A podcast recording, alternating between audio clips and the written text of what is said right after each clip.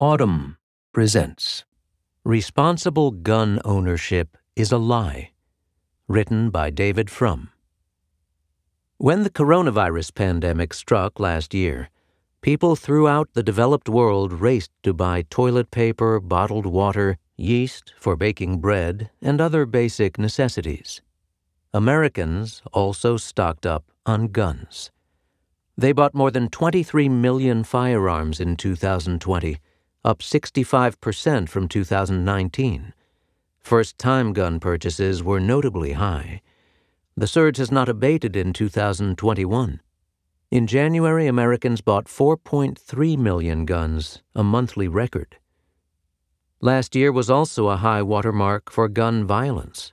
More people were shot dead than at any time since the 1990s, though 2021 is shaping up to be even worse. There was one bright spot in 2020. When Americans self isolated, mass shooters were denied their usual targets. But as America began to return to normal, so did the mass shootings 45 in the single month between March 16th and April 15th. The shock and horror of mass shootings focus our attention, but most of the casualties are inflicted one by one by one.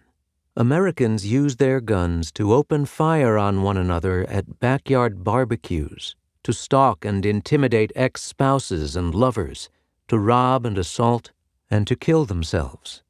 Half of the almost 48,000 suicides committed in 2019 were carried out by gun.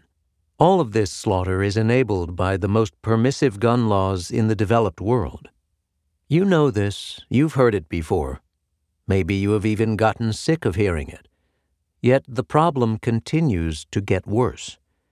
The Biden administration is developing strategies to try to decrease gun violence, to crack down on rogue gun dealers, to keep guns out of the wrong hands. That's a worthy project, of course but it too may sound wanly familiar. Over the past decade, many states have relaxed their gun laws, making these weapons even easier to get. This fall, the Supreme Court will hear a case, New York State Rifle and Pistol Association v. Corlett, that could expand gun rights even further. Thirteen years ago, in District of Columbia v. Heller, the court for the first time recognized people's constitutional right to own firearms as individuals, not just as members of a well regulated militia.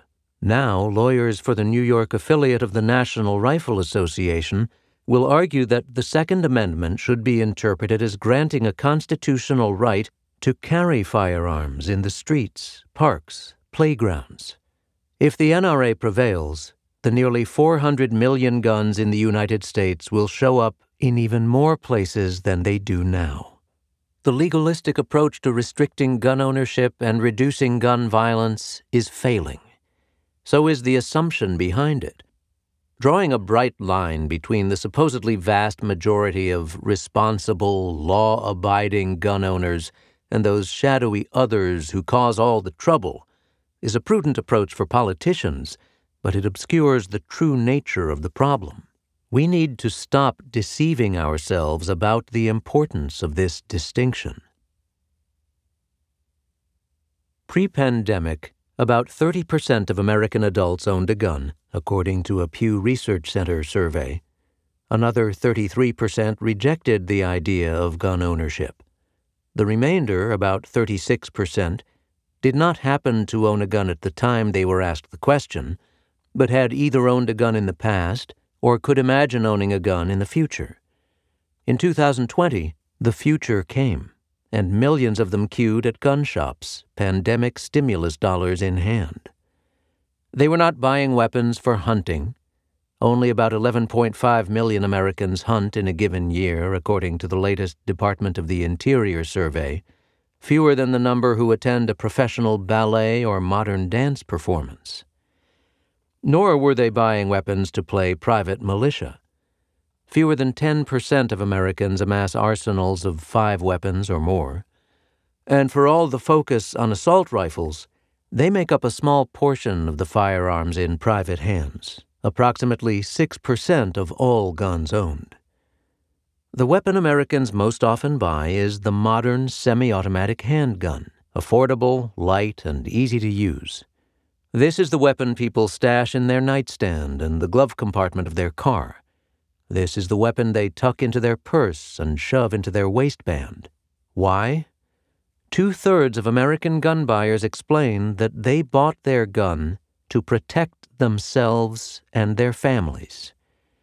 And here is both the terrible tragedy of America's gun habit and the best hope to end it. In virtually every way that can be measured, owning a firearm makes the owner, the owner's family, and the people around them less safe. The hardcore gun owner will never accept this truth, but the 36% in the middle, they may be open to it if they can be helped to perceive it. The weapons Americans buy to protect their loved ones are the weapons that end up being accidentally discharged into a loved one's leg or chest or head. The weapons Americans buy to protect their young children are years later used for self harm by their troubled teenagers. Or they are stolen from their car by criminals and used in robberies and murders.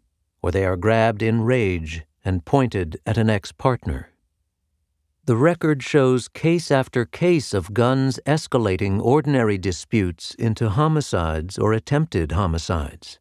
In March 2020, a man was fatally shot in the head after an altercation over a parking space at an Atlanta shopping mall. In August 2020, a 75 year old Nashville homeowner reportedly shot and wounded a landscaper for not properly hauling brush from his property. In November 2020, a gun owner shot and killed a teenager for playing music too loudly in the parking lot of the motel they were both staying at, police said. These incidents are unusual in only one way. The victims were all men. A frequent use of guns in American life is to dominate and terrorize women. According to a 2017 study, some 4.5 million American women have been threatened by a gun wielding partner or former partner. Almost 1 million American women have survived after a gun was used by a partner against them. Put moments of rage or malice aside, and catastrophes still keep happening, due in part to America's collective overconfidence in their gun handling skills. Altogether, about 500 Americans a year die from unintended shootings. That's four times the rate of deaths from unintended shootings in peer nations. Yet this grim statistic still understates the toll of Americans fooling around with weapons. Unintended shootings tend not to be lethal. They account for only about 1% of all U.S. gun deaths, but they account for more than one third of American gun injuries injuries that can leave people disabled or traumatized for life. A majority of gun owners fail to store their weapons safely, according to research by the Johns Hopkins Bloomberg School of Public Health. That's why the annals fill with so many heartrending stories of children shooting themselves or others. Above all else, guns are used for suicide. In any given year, twice as many Americans die by suicide as by homicide. Suicide is the second leading cause of death among teenagers and young adults, behind only accidents. The good news is that suicide is highly preventable. Most suicide attempts are impulsive, an act of depression or panic. If a person survives an attempt, he or she will almost certainly survive the suicidal impulse altogether. A gun in the house massively raises the likelihood that a suicide attempt will end in death.